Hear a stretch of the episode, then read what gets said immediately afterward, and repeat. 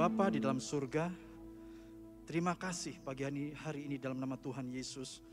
Kami boleh berada di sini Tuhan, kami boleh menikmati kehadiran-Mu tengah-tengah kami.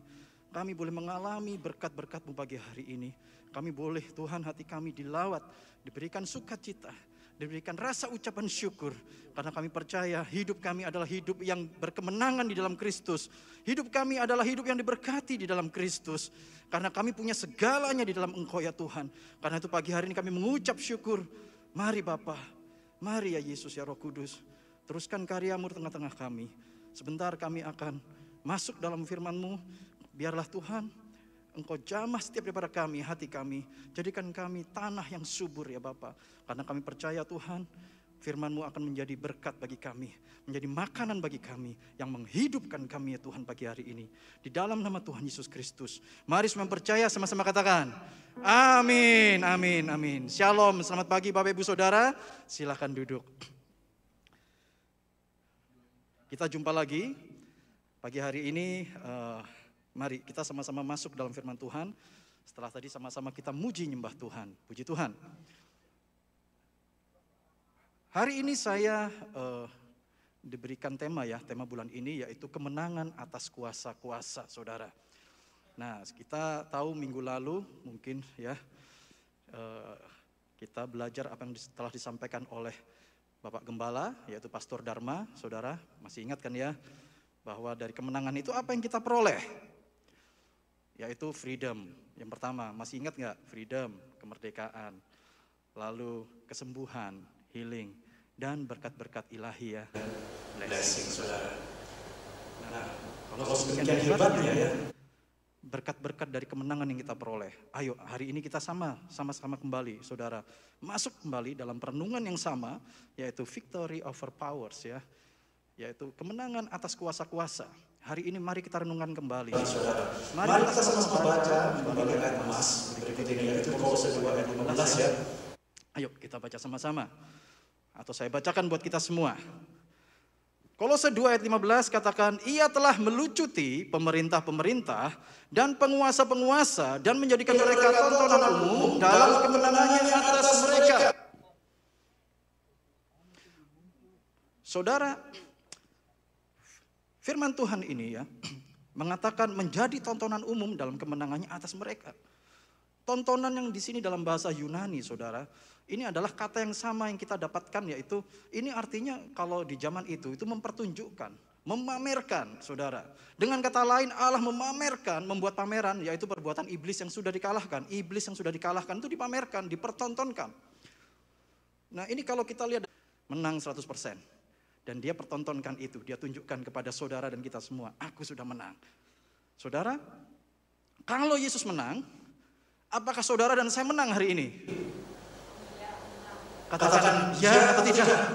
Pilihannya ada hanya ada dua, ya atau tidak. Enggak ada, saya pikir dulu Pak, itu berarti tidak. Saya menang, saudara menang, saya menang. Karena Yesus telah menang. Nah saudara, kalau hari ini ada di antara kita yang hari ini belum merasa menang dalam hidup ini.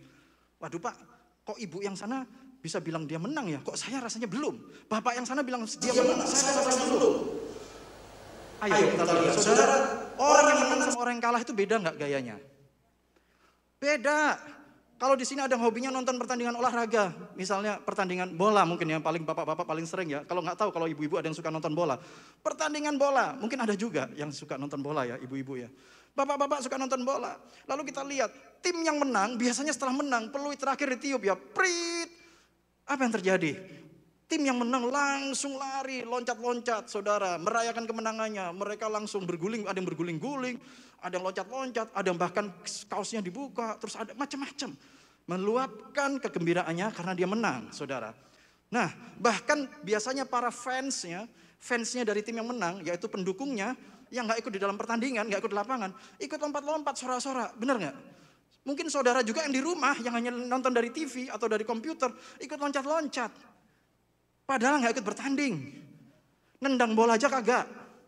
Nonton doang. Duduk di kursi sambil nonton. Tapi ikut loncat-loncat kan. Gol langsung loncat. Iya. Saudara.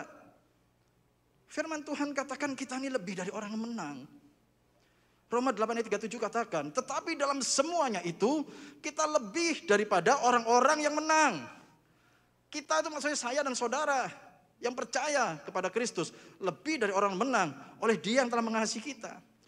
Nah, kenapa ini menjadi penting hari ini ya saudara kita lihat mengenai menang ini kata menang. Karena saya belum pernah lihat ada orang yang kalah dalam pertandingan. Lalu begitu kalah ya, misalnya main bola, main bulu tangkis kalah. Begitu sudah kalah, yes saya kalah. Nggak pernah saya lihat, jarang. Atau mungkin ada yang sudah pernah lihat. Wah luar biasa pak, kemarin saya kalah. Bangga sekali saya. Nggak ada. Jarang. Kalaupun ada, jarang. Mungkin satu banding seribu. Saudara, kenapa ini menjadi penting? Supaya kita tahu bahwa kita menang atau kita kalah. Karena kalau kita tahu kita menang, itu akan banyak mempengaruhi kinerja kita dalam menyikapi, meresponi hidup kita. Waktu kita tahu bahwa kita menang, di sini bicara kita menang. Ekspresi kita, respon kita, sikap kita, cara kita, pola pikir kita, paradigma kita adalah orang-orang yang menang. Bukan orang yang kalah.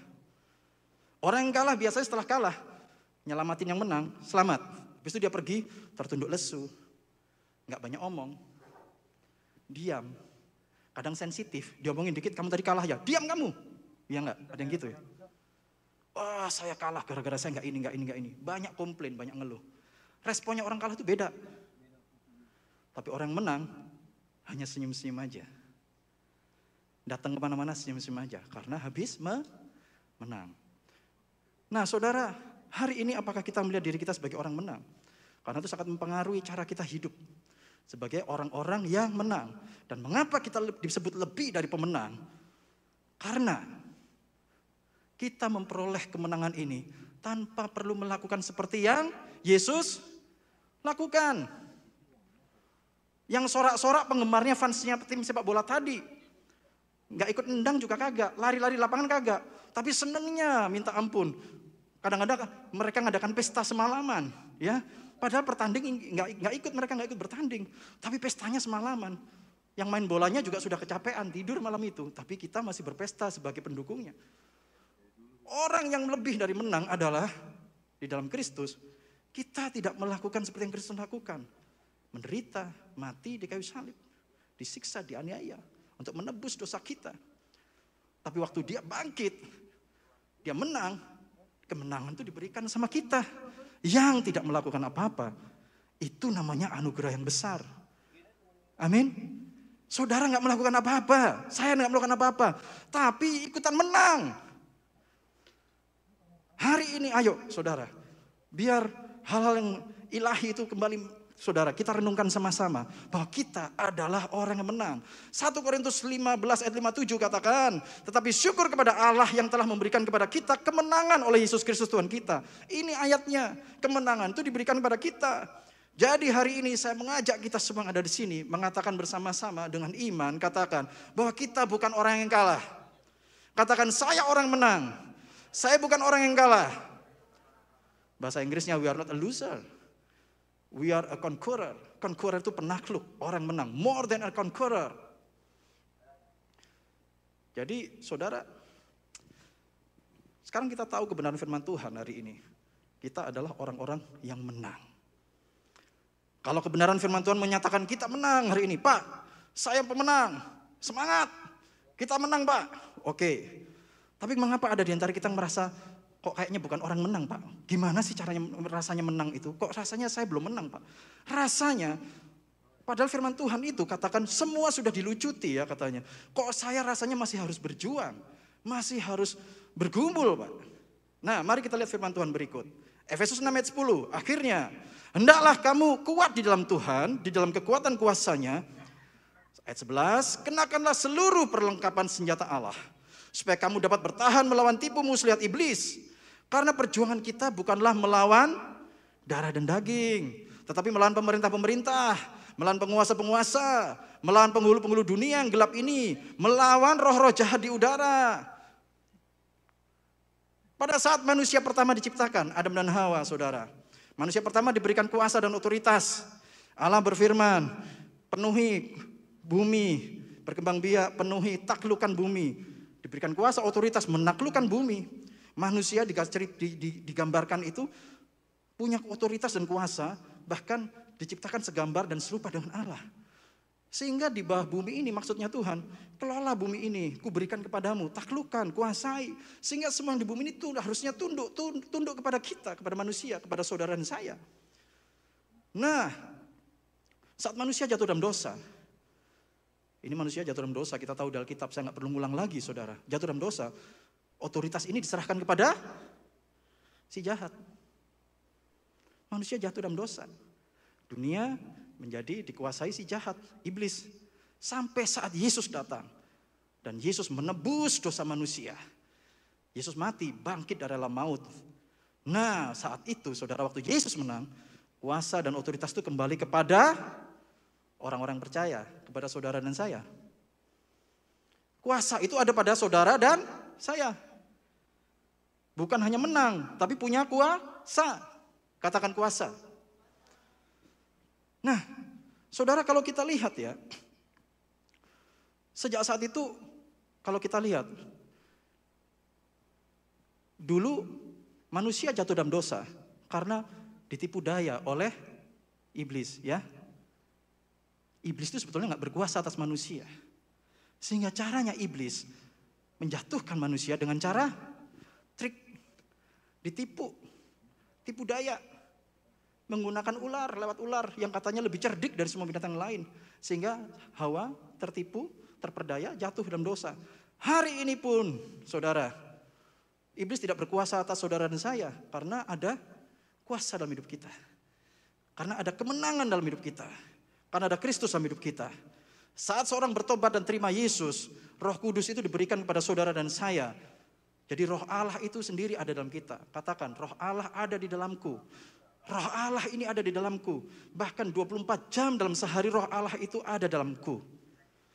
Waktu saudara sedang berjalan ke sini tadi ke gereja, atau habis ini pulang gereja, roh Allah itu bukan ada di luar. Waktu jalan bukan roh Allah ada di sini. Atau di sana saudara jalan di sini.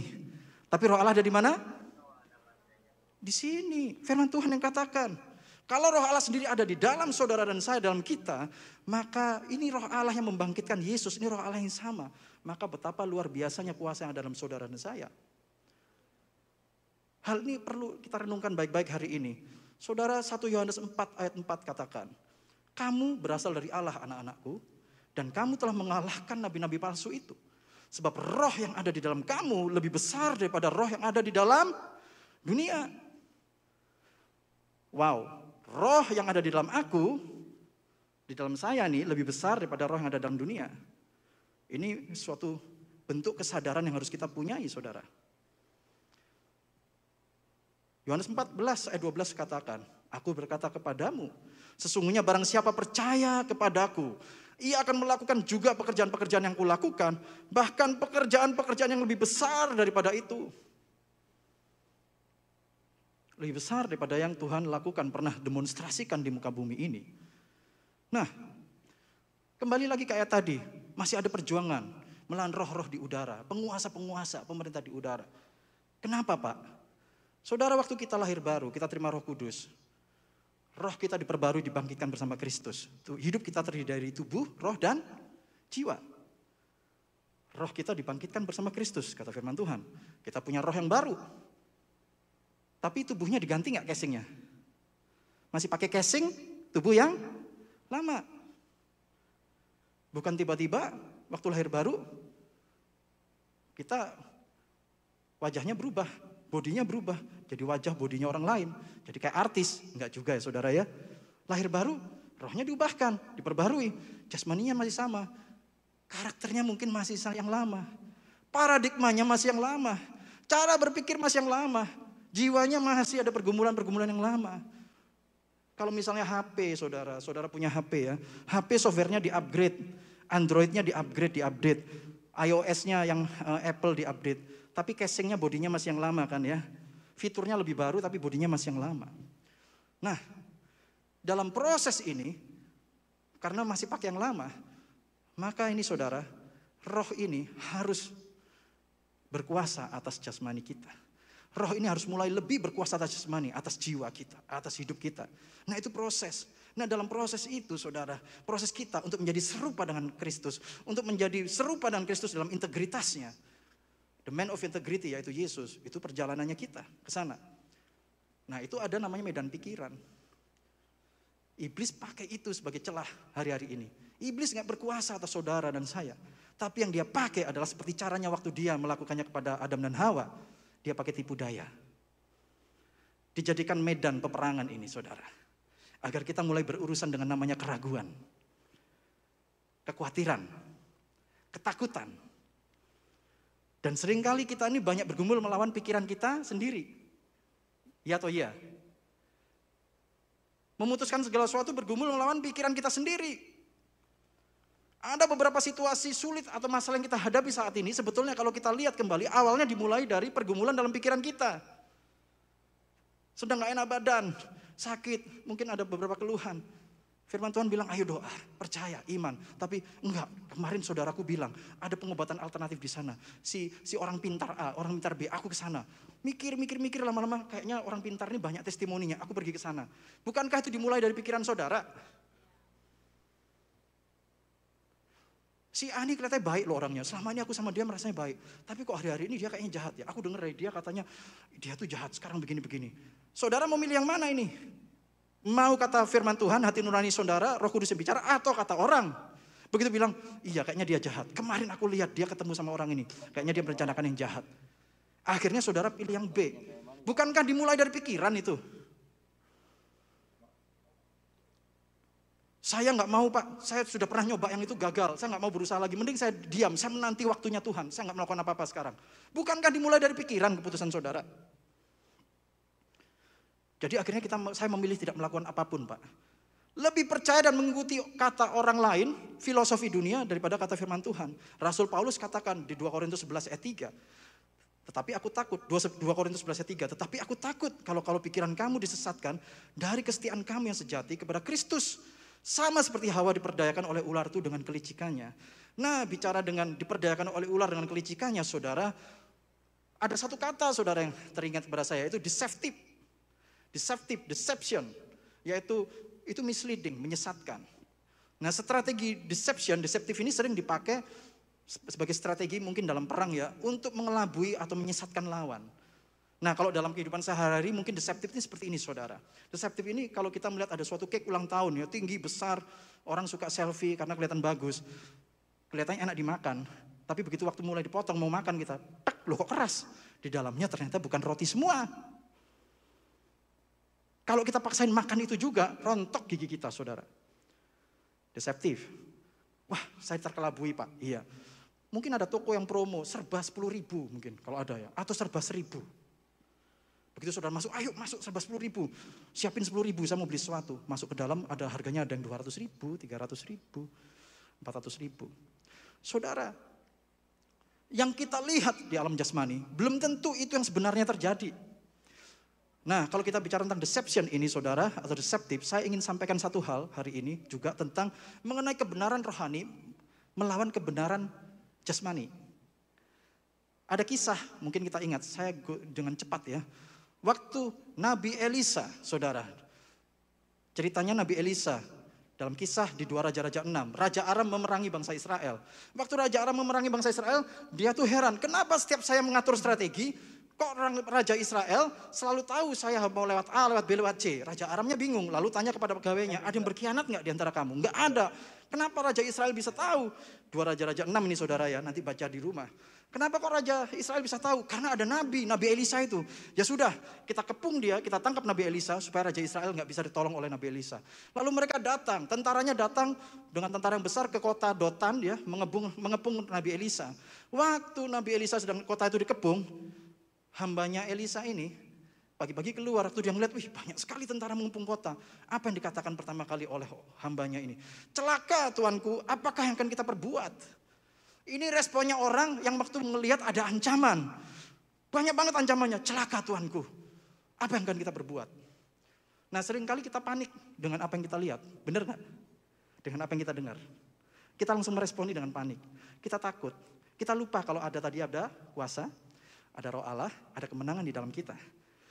Nah, saudara, Jawabnya Elisa adalah seperti ini. Ini jawabannya orang yang tahu dia punya kuasa. Tahu dia punya kemenangan. Dia bilang, jangan takut. Dua Raja-Raja 6 ayat 16. Sebab lebih banyak yang menyertai kita daripada yang menyertai mereka. Nah, saudara, hari ini saya mengajak kita semua, katakan demikian. Waktu engkau melihat ada masalah yang di depan mata, yang kau dengar dengan panca indera, yang membuat engkau seperti hambanya tadi, hambanya Elisa. Hari ini engkau katakan, jangan takut. Sebab lebih banyak menyertai aku hari ini daripada musuh-musuhku. Katakan demikian saudara, atas masalahmu ya. Jadi iman itu harus perkatakan walau belum melihat.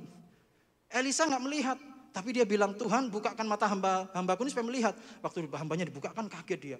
Tentara bala surgawi itu banyak sekali mengelilingi mereka. Lebih banyak daripada tentaranya Raja Aram. Nah sekarang pilihannya, apakah Anda mau percaya setelah Anda melihat atau Anda percaya sebelum Anda melihat?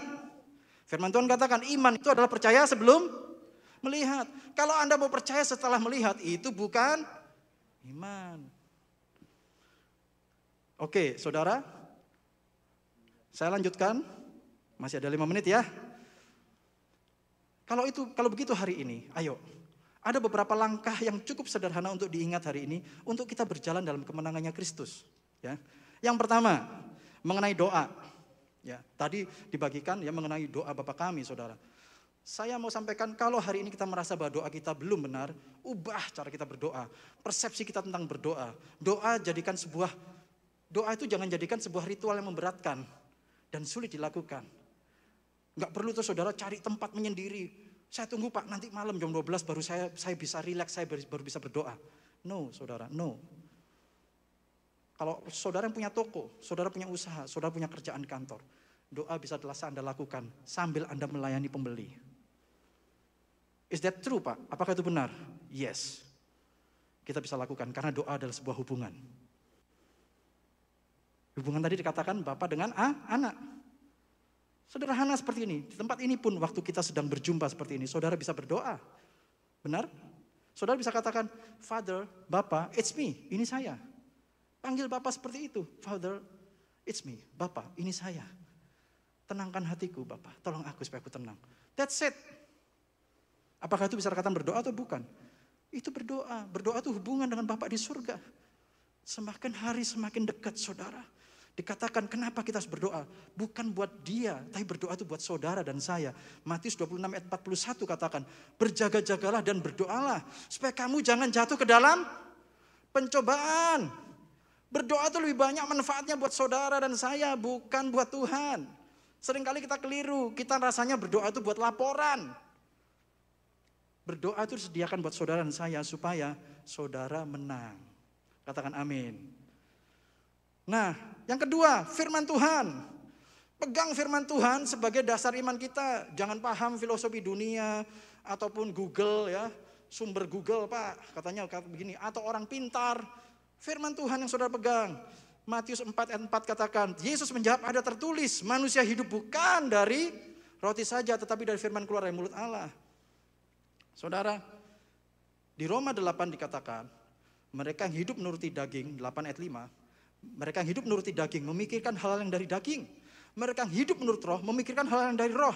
Karena keinginan daging adalah maut. Tetapi keinginan roh adalah hidup. Dan damai sejahtera. Sebab keinginan daging adalah perseteruan dengan Allah. Kalau kita banyak kedagingan, itu jelas-jelas kita akan jauh dari Allah. Karena ia tidak takluk pada hukum Allah, kata firman Tuhan. Nah, Keinginan daging ini sering disebut karnal ya. Karnal minded. Karnal mind.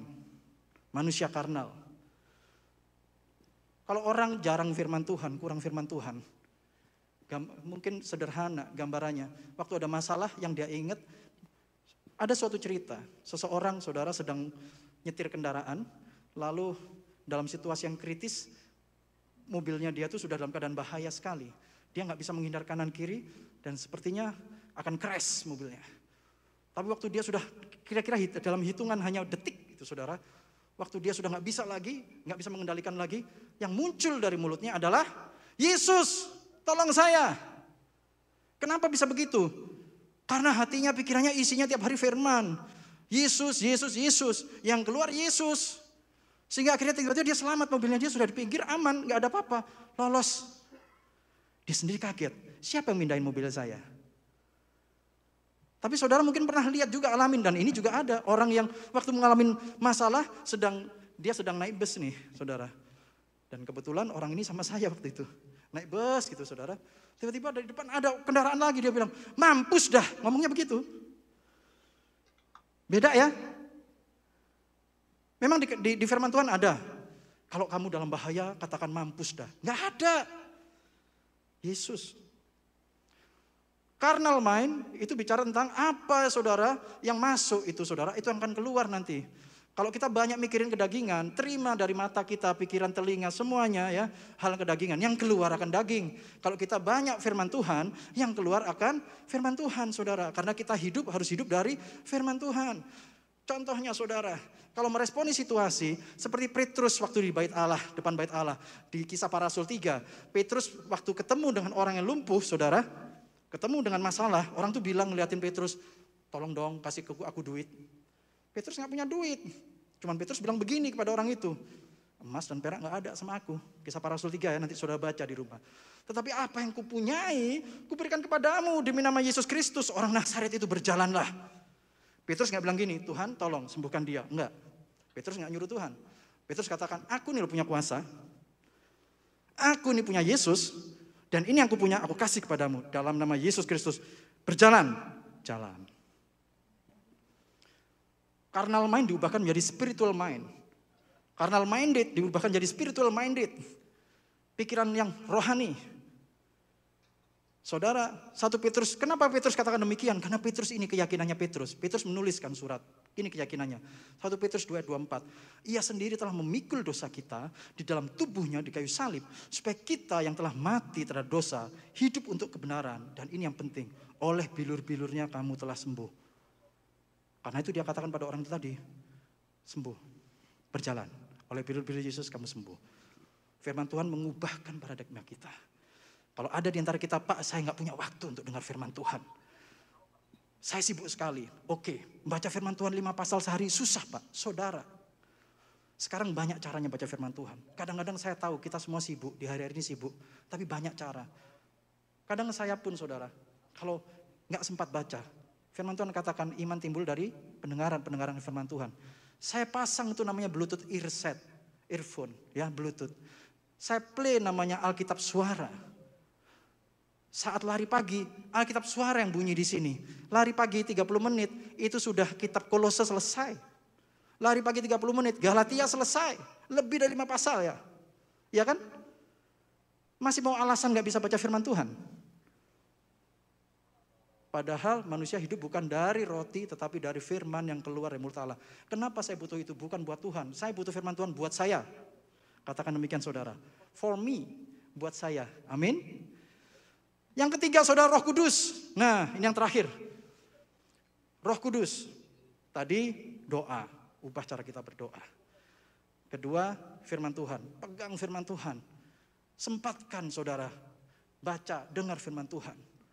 Yang ketiga roh kudus. Kisah para rasul 1 ayat 8 katakan. Tetapi kamu akan menerima kuasa kalau roh kudus turun ke atas kamu. Dan kamu akan menjadi saksiku di Yerusalem dan seluruh Yudea dan Samaria dan sampai ke ujung bumi. Saudara dan saya di sini telah menerima Roh Kudus. Maksimalkan semua potensi ilahi yang saudara dan saya sudah terima. Karena 1 Korintus 3:16 katakan, "Tetapi tidak tahukah kamu bahwa kamu adalah bait Allah dan bahwa Roh Allah diam di dalam kamu?" Roh Kudus yang sama diberikan kepada kita semua. Bukan yang ada sama saya, versinya berbeda dengan ada sama saudara. Beda enggak? Enggak. Pak, Bapak kok bisa begitu ya di depan baca firman, membagikan firman Tuhan, bisa membagikan ayat. Sama, roh kudus yang sama yang ada sama saya, ada sama saudara loh. Amin. Galatia 5, 22 sampai 23 katakan buah roh ialah kasih, sukacita, damai, sejahtera, kesabaran, kemurahan, kebaikan, kesetiaan, kelemah lembutan, penguasaan diri. Nah, saudara, kita mau punya semua itu, pakai iman kita. Kita sudah punya semua itu di alam rohani. Janji Allah berkat Tuhan kuasa kemenangan sudah dikasih sama kita. Bukan berarti yang diberikan kepada saudara beda dengan saya. Roh yang sama dikasih kepada kita. Roh Allah yang sama, Kristus yang sama, kemenangan yang sama yang diberikan pada saya dan saudara. Gak ada bedanya.